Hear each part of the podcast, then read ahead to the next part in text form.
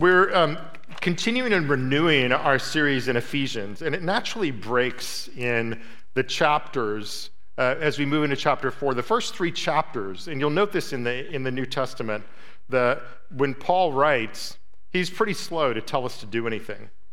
Have you noticed that? if like you're waiting for him to tell something to do, because what he's what really must happen is he must show us who we have become. And, and Ephesians begins with pointing to us uh, that God's plan and purpose in Ephesians chapter 1, verse 10, it says that He purposed to unite all things in heaven and earth and to bring them under one head. Actually, the word used for bringing everything together means to bring everything together under His Son, Jesus. And, and again and again in Ephesians, it talks about God bringing heaven to earth. The, one of the ways He does that is He blesses believers who come to Jesus in the heavenly places with every spiritual gift in him.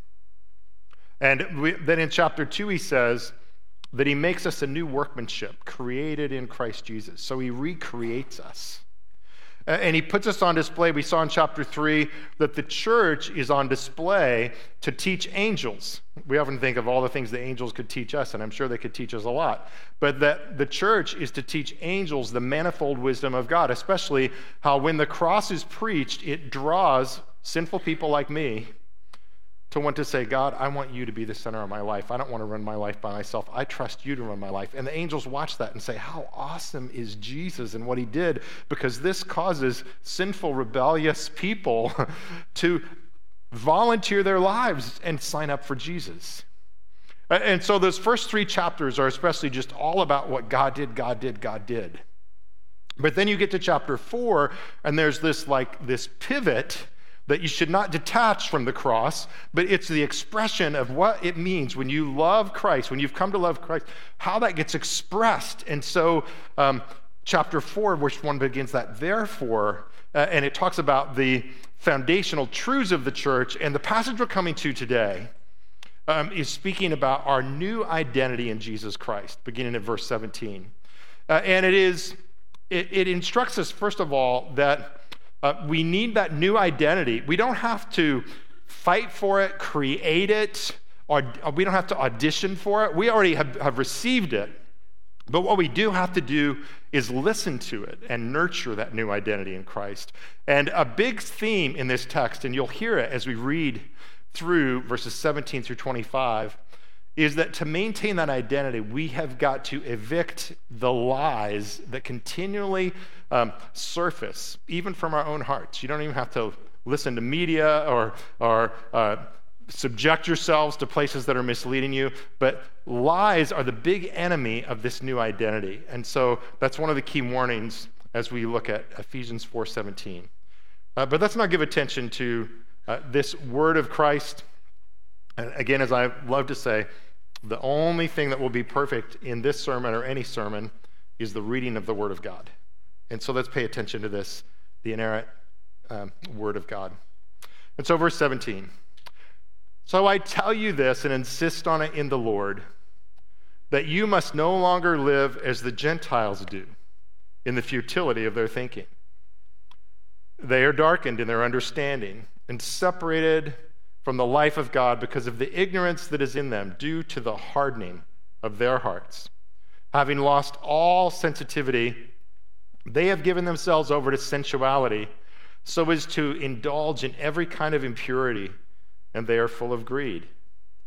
That, however, is not the way of life you learned when you heard about Christ and were taught in him in accordance with the truth that is in Jesus you were taught with regard to the former way of life to put off your old self, which is being corrupted by its deceitful desires, to be made new in the attitude of your minds, and to put on the new self, created to be like God in true righteousness and holiness. Therefore, each of you must put off falsehood and speak truthfully to your neighbor, for we are all members of one body. Amen. Let us pray. Father, um, would you honor your word now and make it compelling in our hearts and minds? Um, would you make it clear? Would you allow only that which supports your word and is faithful to it to go forth uh, from what is spoken and what is heard and processed? And would you build us up as a church family? Would you build us up as individuals, Lord, uh, with how great your truth is? We pray these things in Jesus' name. Amen. This section has two basic applications to put off the old life and to put on that new life that is given to us in Jesus Christ. And, and I, I, want you to think about uh, your life as having these alternative broadcast opportunities. And one is the channel of God, and one is uh, the foment of lies and distortions that seek to um, access the control power uh, through uh, misleading us. And there's no place uh, in the world that I know where this came more to be a reality than in 2004 uh, in the Ukraine. Been a lot of attention uh, on the Ukraine. But if you roll back from the current um, tragic um, invasion that is going on there now, um, in 2004, there was the, an election that involved um, one person, both of them were named Victor.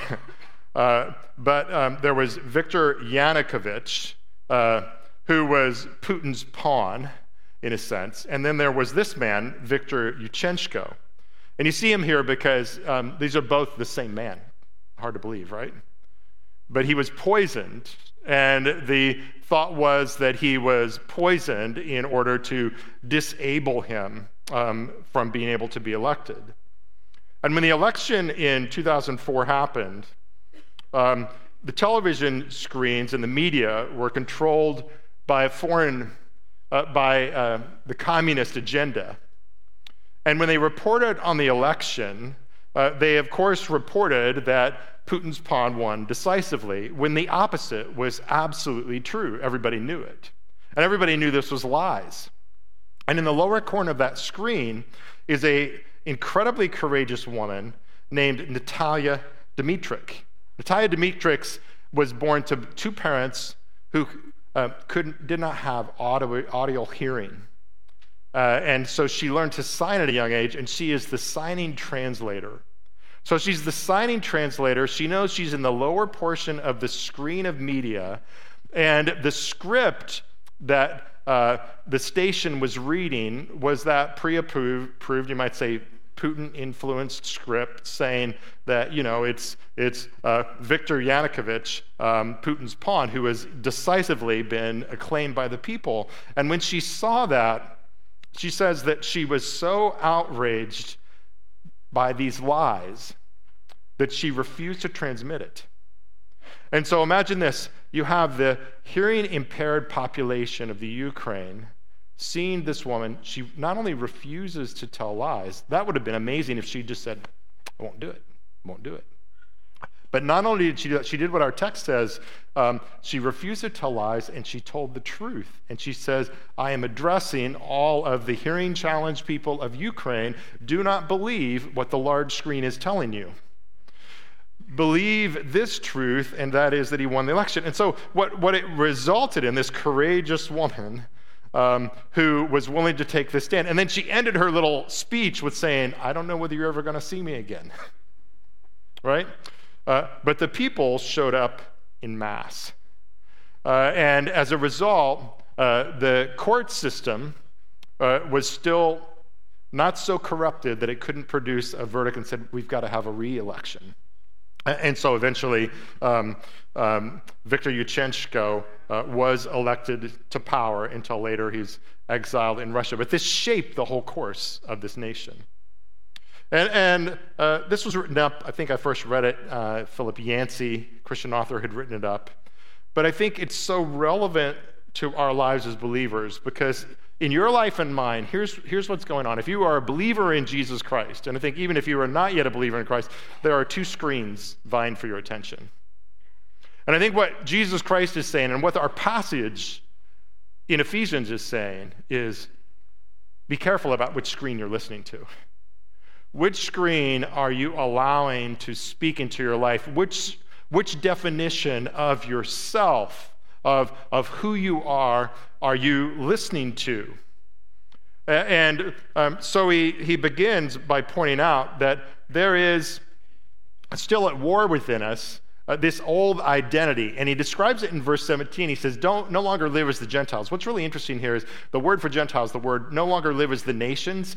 And in Ephesians, he has just taken a lot of labor to say if the Christian church is not really defined by a, a any national boundary, it's a new, it's the new creation in Jesus Christ, right? Uh, so we encompass all the nations, and we are defined by no nations. We encompass all the races, and we're defined by no races. We're, we, we, we know that Jesus is for everybody, and we welcome everybody on board. So we can't be captive to any other of those identities. We don't have any other, we don't have any energy to be laboring for any of those other narrow categories because we're worldwide, right? We're, we're not seeking to be a geopolitical nation that Jesus blesses. We're seeking to be the church that blesses all of the nations in Christ. So it's this radical realignment, right? But here he's saying, don't be like the people who are spiritually homeless, who are living their lives. And so he's saying, the Christian, here's what he's saying the Christian should be different than everybody else. And he's saying the Christian must be different because when you look at how the Gentiles uh, live, um, they live in the futility of their thinking. And he describes them as um, darkened in their understanding, separated from the life of God, and, and with hardened hearts. And I think, like we've had on display in, in, in this past week, such a powerful visible contrast of faith and anchorless drifting, no faith. And, and, and I think that's all been seen in the drama that played out on the NFL field uh, between the Bengals and Bills when Damar Hamlin, um, his heart stopped beating and he had to have CPR applied to him for 10 minutes. And what was so powerful, and I don't know whether you saw this clip in one of the, one of the sports shows, but that one of the, you know, some of the anchor people prayed, and they prayed in the name of Jesus, and they prayed saying, Our hope has a name, what we've sung, what we sang in worship, right? And, and there was one sports announcer, and forgive me, I don't know his name, but he just said, I really envy you folk who, when the unthinkable happened and disaster came, and this most fit, prime, beloved athlete is on the floor, and, and, and all of these 200 something pound players, you know, are weeping and distressed, you all knew what to do.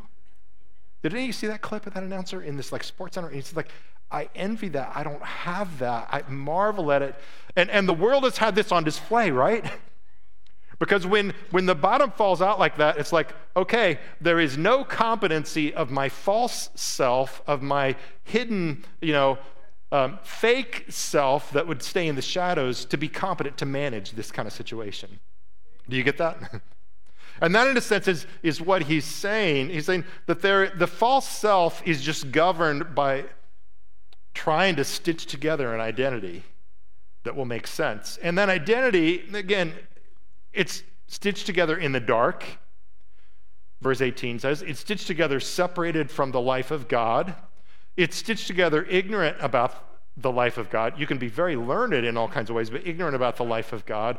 And with hardened hearts, uh, and, and he moves on to say that that identity, it doesn't have any sensitivity to things of the Spirit. It just says, what feels good to me, um, what will indulge what I want, uh, and, and is full of greed. In, in other words, uh, the worst snapshot of a heart out of touch with God, he's saying that's not the way you live, uh, and, and so this is what he concludes in verse 20 that, however, is not the way of life you learned.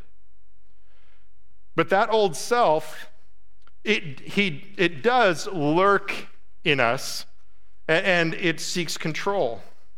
It's that old self that is adrift from God. And when we're adrift from God, we always eventually become opposed to God. That's just, that's just the reality. When we are drifting, we will never, we will never drift on, you know, to the island of Jesus and align ourselves with that. You don't drift into that. And so he says, that's your old self that is seeking to command the citadel of the control center and to speak into your life what you should be.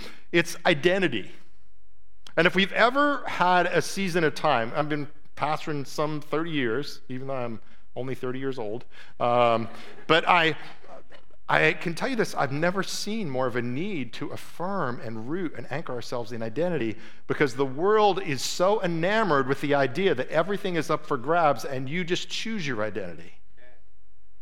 And what this text gloriously says is that we are being renewed in the knowledge of our Creator. You know, when you renew something, you're not creating it all from scratch, but you're saying it was once, what was in all of us was once perfectly displayed uh, to be the image of God. That was the original design. But it became a cracked image. You know, I, I, used to, with kids in VBS, shock them. I'd take a, a face mirror and I'd put it under a towel and I, would show them there an image, bef- you know, first, and then I'd put it under a towel and I'd take a little hammer to it, crack it, and then I'd say, "Can you still see yourself?" And they'd say, eh, "I can see myself, kind of, but it's all cracked, it's all broken." That's us now. We're all broken image bearers, but when we come to the cross, He is renewing that image, the ability to reflect the fullness of God. And so here's the reality there is no one on the planet who does not, in some way, still reflect the fact that they are a creation of God and they were made to reflect Him and to radiate Him. But what they're being misled by is to say, separated from the life of God, in darkness, with a hardened heart, you figure out who you are. And so this is causing absolute misery and chaos in our world uh, because everything is up for grabs. Uh, and so it's, it's been, it's been hor- a horribly unstable situation in unbelief forever. But now it seems like it's just amplifying itself. It comes into all kinds of categories where it says there is nothing that the Creator has to do with who you are. And there is nothing that the way you were made has to do with who you are. You choose it. You figure it out. So you can, a little bit of Oprah, a little bit of Tony Robbins, a little bit of what your you know, professor at the university you went to, uh, a little bit of self help, a lot of your own ideas. What do you want to do? Follow your heart, all of that, right? Some Disney songs, whatever. Mix it all together and give yourself to it and pursue it, and it's causing misery. And it's getting to the point where it has almost so overstepped its bounds. I mean, and I really do say this with compassion, but I, uh, you know, it's almost to the point of self ridicule. But I mean, I saw a, a, a, picture of some, someone, and I mean, I do say this with compassion for this image bearer who is so broken, but they were convinced that they were a lizard. And, and this is, I learned that this is a thing. That you can be a person who thinks that you want to be a reptile. And so they had shaved off all of their hair and had some electrolysis. They had curved their ears. They had tattooed their face. And they had implanted beads up the back of their spine, all the way up, like a mohawk type look. And they were seeking to approximate being a lizard. And, and the people around them, in a sense, were saying, you know, yeah, good for you. Awesome. Be the best lizard you can be. You know, um, get that next surgery. You know, mutilate the created way that you were made. And, and I think, like, what, what a colossal failure. And, and, and you know, even they're, un, you know, they can shop for a counselor or mental health, you know, so-called professional who will just, if you shop far enough and long enough, again, I so respect those who do the right work of mental health counseling. They are awesome. But if you shop, you can eventually find somebody who will just ratify whatever you say. And we find this, and this is, this is going on in, in terms of categories of, of gender, categories that, that are set to just say, none of that is planted down, none of that is anchored, just be what you are. And that, that allows this to go rampant, and it is not ending well, and it is also creating an avenue where we say, hey, we all struggle we all struggle with issues of identity, right? We all struggle with how we are made and our families of origin and how to piece it all together. But the good news is is there is an identity and anchor that is actually it's a path of wholeness, it's a path of light, and it's a path that God will give us assistance and help toward and grace. That's our message. And I mean, I have to believe this. I have to believe that as the world spins off in all of this chaotic way, that one way that God moves in it is that He says the church is this place of healing and of light and of sanity, and where some of those pieces get brought back together, right? And, and, and, so that's, that's what this text is saying. You've got, you've got to not listen to the screen. And that screen sometimes is the large screen. sometimes it's a large screen in our lives because we have not nurtured the truth of God. And so he says, verse 20, I love, I love this. This, this is Paul maybe shouting a little bit. He says that, that whole figuring your life out on your own with darkness, separated from the life of God, listening to the most negative voices of maybe people who were not serving you well in your upbringing. he says, that is, however, is not the way of life you learned. That's the pivot in this text. Uh, that is not the way of life you learned. And I love, he says, when you heard about Christ and were taught in him in accordance with the truth that is in Jesus. He's saying when you heard Jesus, you didn't just hear about a God outside of yourself, but you heard about a God who was going to change you. So you no longer process life and identity and all these things in that old way. And, and so you move forward, he says, you were taught with regard to your former way of life to put off that old self. And that old self is being corrupted by the screen and broadcast of lies. And it's being corrupted by its own deceitful desires.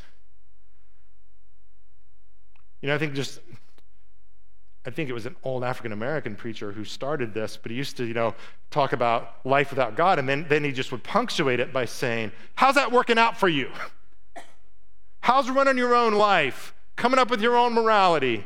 Governing your relationships and, and the, offenses and grievances and difficulties in your life, that how is that working out for you? because you say it's, it's a corrupting, corrupting influence. And here's the beauty of the gospel. It says, be made new in the attitude of your minds. Be made new in the attitude of your minds. And then he says, and put on the new self. And do you realize what a radical verse this is? Put on the new self, created to be like God in true righteousness and holiness. This means that we were created for glory. That there is no person on the planet that was not created to bear the image of God and to have that brought to a luster and shine and to have the things that distort us as image bearers brought to an end. There is an identity that God has for us, and He is about, what He's, what he's about doing is renewing ourselves in this. And it means we expunge the old identity and that there is a new identity that is coming about. And here's what I love as we go into a new year and as we come to the Lord's Supper. Whatever 2022 was, and it seems like it was fading fast, right? So we're in the eighth day of the new year. Whatever it was, it is dead. It has no hold on us. We could have, I mean, physically, you could have spent 2022 eating tasty cakes and cheesesteaks and, and, and doing nothing but operating a TV remote control, and you put on 85 pounds, that's history now. That has no hold on you. You can be new. You may have put on a new addiction.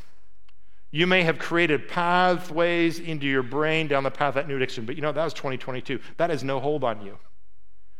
Maybe it was January 7th. Maybe it bled into the new year. All right, that doesn't matter. Today is January the 8th, and it is a new day in Christ Jesus. And if you are in Jesus Christ, those things have no hold on you. You can be new. And you can renew yourself. And the reality is, even with a Christian life that is that generally the new self and the fullness of the new self doesn't come because God just zaps us into perfect conformity with Christ. I mean, sometimes people make big changes because they're just virtually like radically alerted. Somebody prays and there's just like all the pieces come together and they're alerted. I, I, heard of somebody who was saying like they had they had smoked for 35 years, they got married, they had their first child, and as they held that baby in their arms, and they were a chain smoker, they decided they did not want to subject that infant to any more chain smoking, and they quit like cold turkey. Yeah, I'm not talking about Christian Hesling and the twins. He's not a chain smoker. He's not. He's not giving that. But, but it's like. But it was just like that experience was like, whoa! It's a revelation. And so, I'm not going to poo-poo that that happens. I'm not going to say that that sometimes it is an instant and glorious. But what I would say, I think, in this text, it's saying that every day we can take steps that feed the newness of our life and, and the glorious script that God wants us to live out. I, I think this is an echo of, of what Paul writes in Galatians 2.20 when he says, I have been crucified with Christ. Uh, and I no longer live. He says, I've been crucified with Christ. I no longer live. But the life I live now, I live by faith in the Son of God who loved me and gave himself up for me. And I want, to, I want you just to think about this a little bit because sometimes I think we, we misunderstand the old life, the new life. The new life is a life, each one, each one in this room, I believe, is unique as a snowflake. I didn't call you snowflakes. I said you're as unique as a snowflake. And that there is, and there is not a one size fits all carbon copy kind of temperament or personality or life to live. Because sometimes that verse is used to say, well, I've been crucified with Christ, my old self, I'm dead. Now it's just God letting Jesus express his life in me. And, and it makes it sound like God didn't really like anything about the way we were created as individuals, and now he's just going to, you know, assimilate us into the Borg. You Trekkies know what I mean? Yeah. um, eh, that basically that we're just going to live it, and he didn't really like us. And I would just say that's not what that's not what Galatians one says. Or Galatians two twenty says. It says that old self's been crucified with Christ, so that now I this unique DNA. Do you know that everybody in this room has a unique DNA that God knew about? It didn't catch God by surprise, and that God planned. And He began to love us before we were even created. And, and, somehow, when we were knit together, and you know, it was like, okay, well, this gene has been recessive for three generations, but I'm going to make this gene show up right here in this way. And, and this one's going to be dominant and recessive and make this person exactly what they are. And then I'm going to bring them into fellowship with my son. And as they yield themselves to my son, they're going to become a unique display of individual, unique, Jesus y living. That's the vision God has. Because when He created us, he, he created us because He wanted to love someone like us. And there wasn't anybody like us. And, and, and so the whole mixture of the, what we might call liabilities and assets, or strengths and weaknesses, or tendencies and whatever, he's not wiping anything out of those except sin, except the part that spoils that. And he's bringing that to a luster that expresses who Jesus is. And that's the new identity in Jesus Christ. And every day, really every moment, we are making decisions about what station we are going to tune our hearts to and what we are going to do in the development of that. That's why, and I mean, through, when I say what we do as a church is we're trying to amplify the screen of God. We're trying to, to amplify the voice of God, right? On the, on, on the two screens that compete for our attention.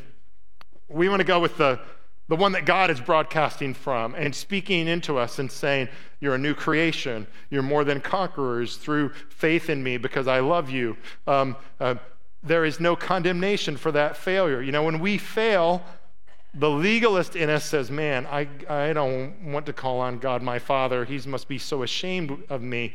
But, but the Spirit would say, Run to your Father and say, God, I'm so messed up. Take me in your arms.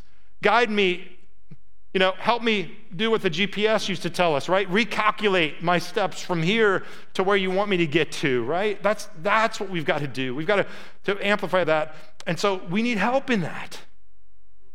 We, we, we need the help of each other. And that's why he says, each of you must put off the falsehood. And then it's not enough to just not be telling ourselves lies. Although that would be transformational. If I could just stop the lies that surface from my own heart, that would be amazing. But one way we do that is we stop the lies as we put on the truth. We don't just create this vacuum, we put on the truth and we speak truthfully as members of a body and work it out. That's, that's why, frankly, there is no place that you can imagine in the New Testament that we, we live the Christian life alone. There is no place that it can envision that it's just me and Jesus um, creating this pilgrimage of life, but it's that you need a body, you need a fellowship of people. You need people who know you well enough to say, hey, maybe here, are you starting to tell yourself some lies? Are you starting to believe some lies about yourself? Because here's, here's the reality the truth is so much better than a lie. This is the reality of the gospel. I will bank uh, my whole career as a preacher and a pastor and a believer in Jesus Christ on this reality that the truth is so much better than the lies that I tend to want to believe about myself. And one of the great truths, besides, besides all these great classes we have, I think like our Cal classes, it's like we have set a menu for for remarkable engagement with the Word of God. I mean, you can come to a class week by week that is simply discussing the text, this text of the sermon, and trying to apply it to life. That's the sermon application class.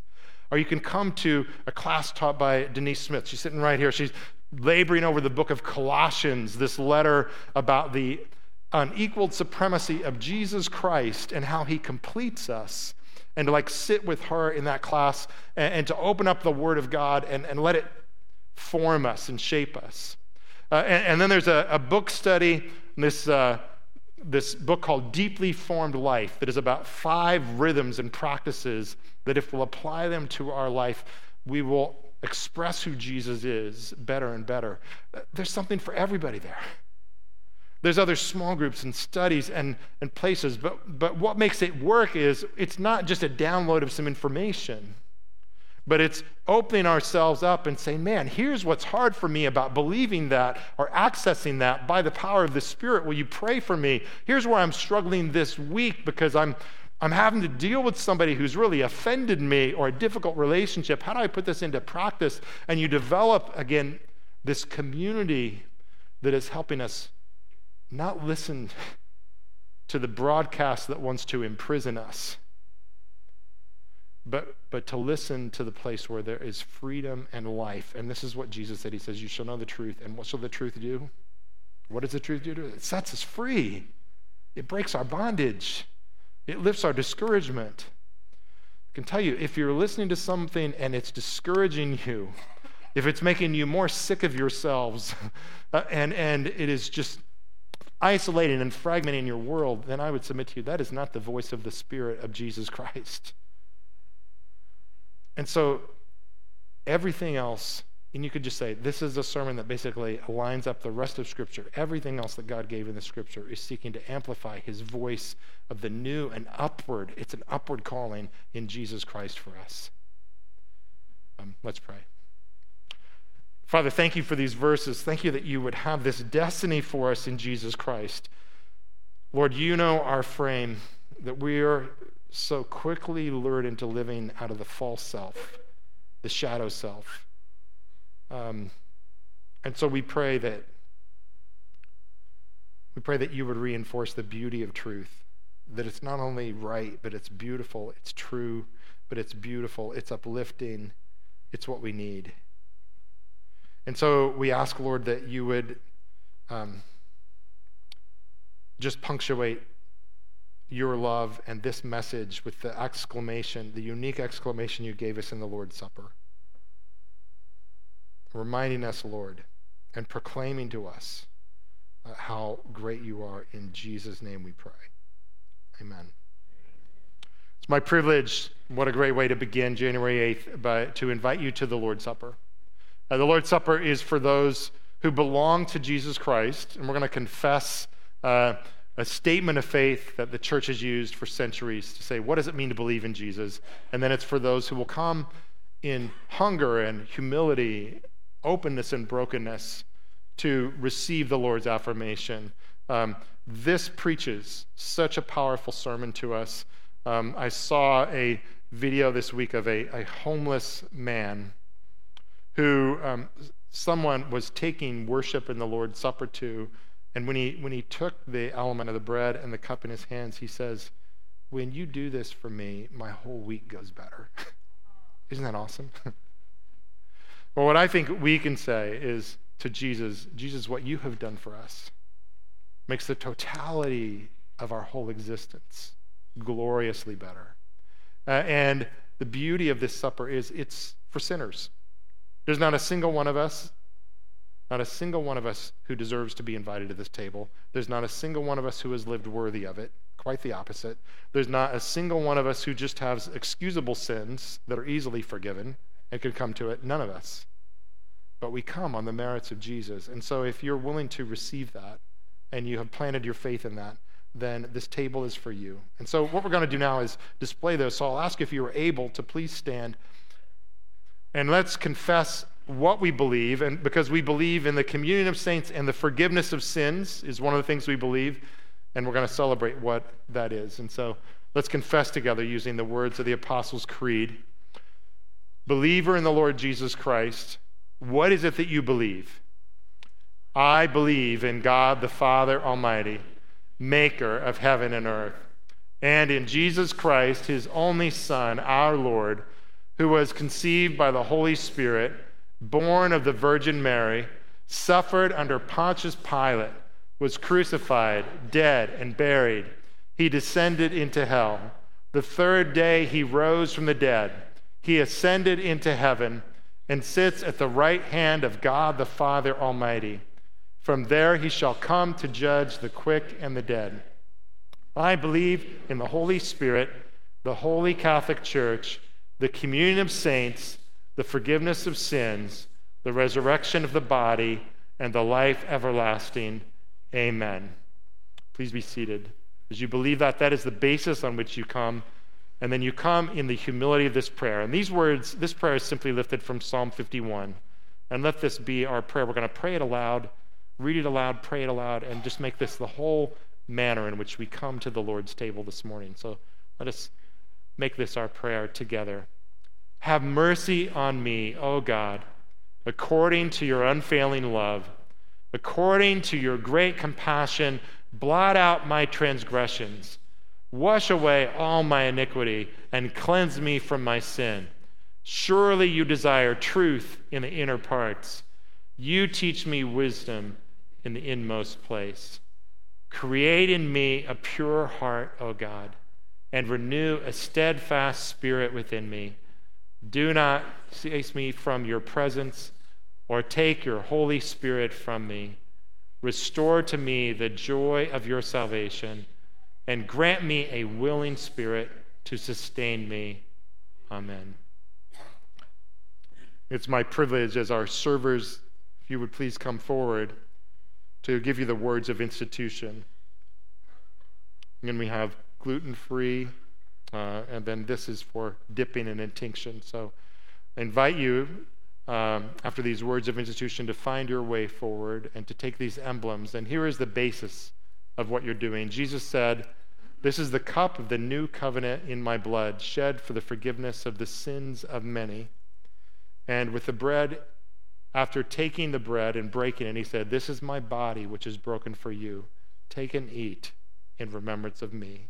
And on the command and the welcome of Jesus, I invite you to the table of the Lord. Come forward as you're led and celebrate God's grace.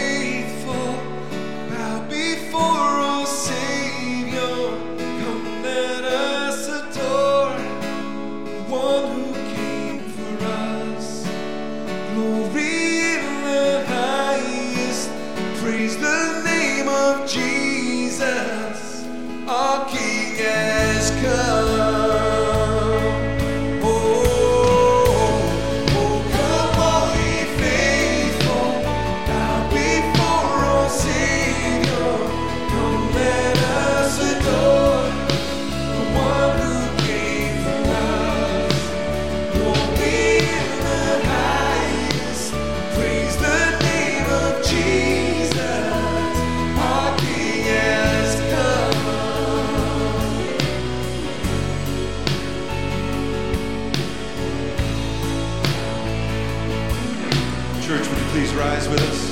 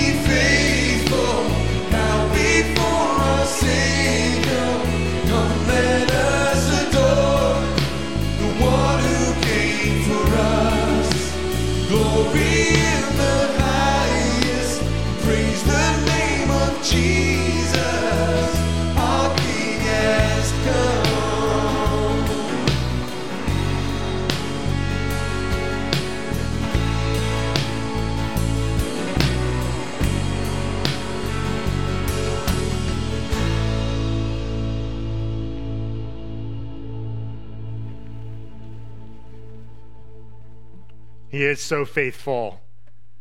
What a great way to end this service with that word that can speak louder to us than any other word the word of Christ is broken and poured out, body and blood.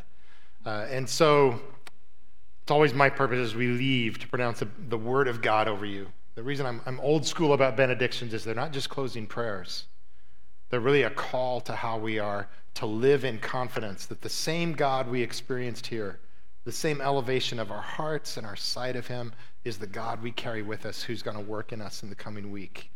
And I want to pronounce over you one of my favorite benedictions from the Bible. It's one that, that says, God is able to keep us from falling as we begin a new year. With all these uncertainties, we don't know what's going to come in our path or be thrown. But as we lift up our hearts to this God, He keeps us not only from falling, but presents us with great joy before His presence. So open your heart.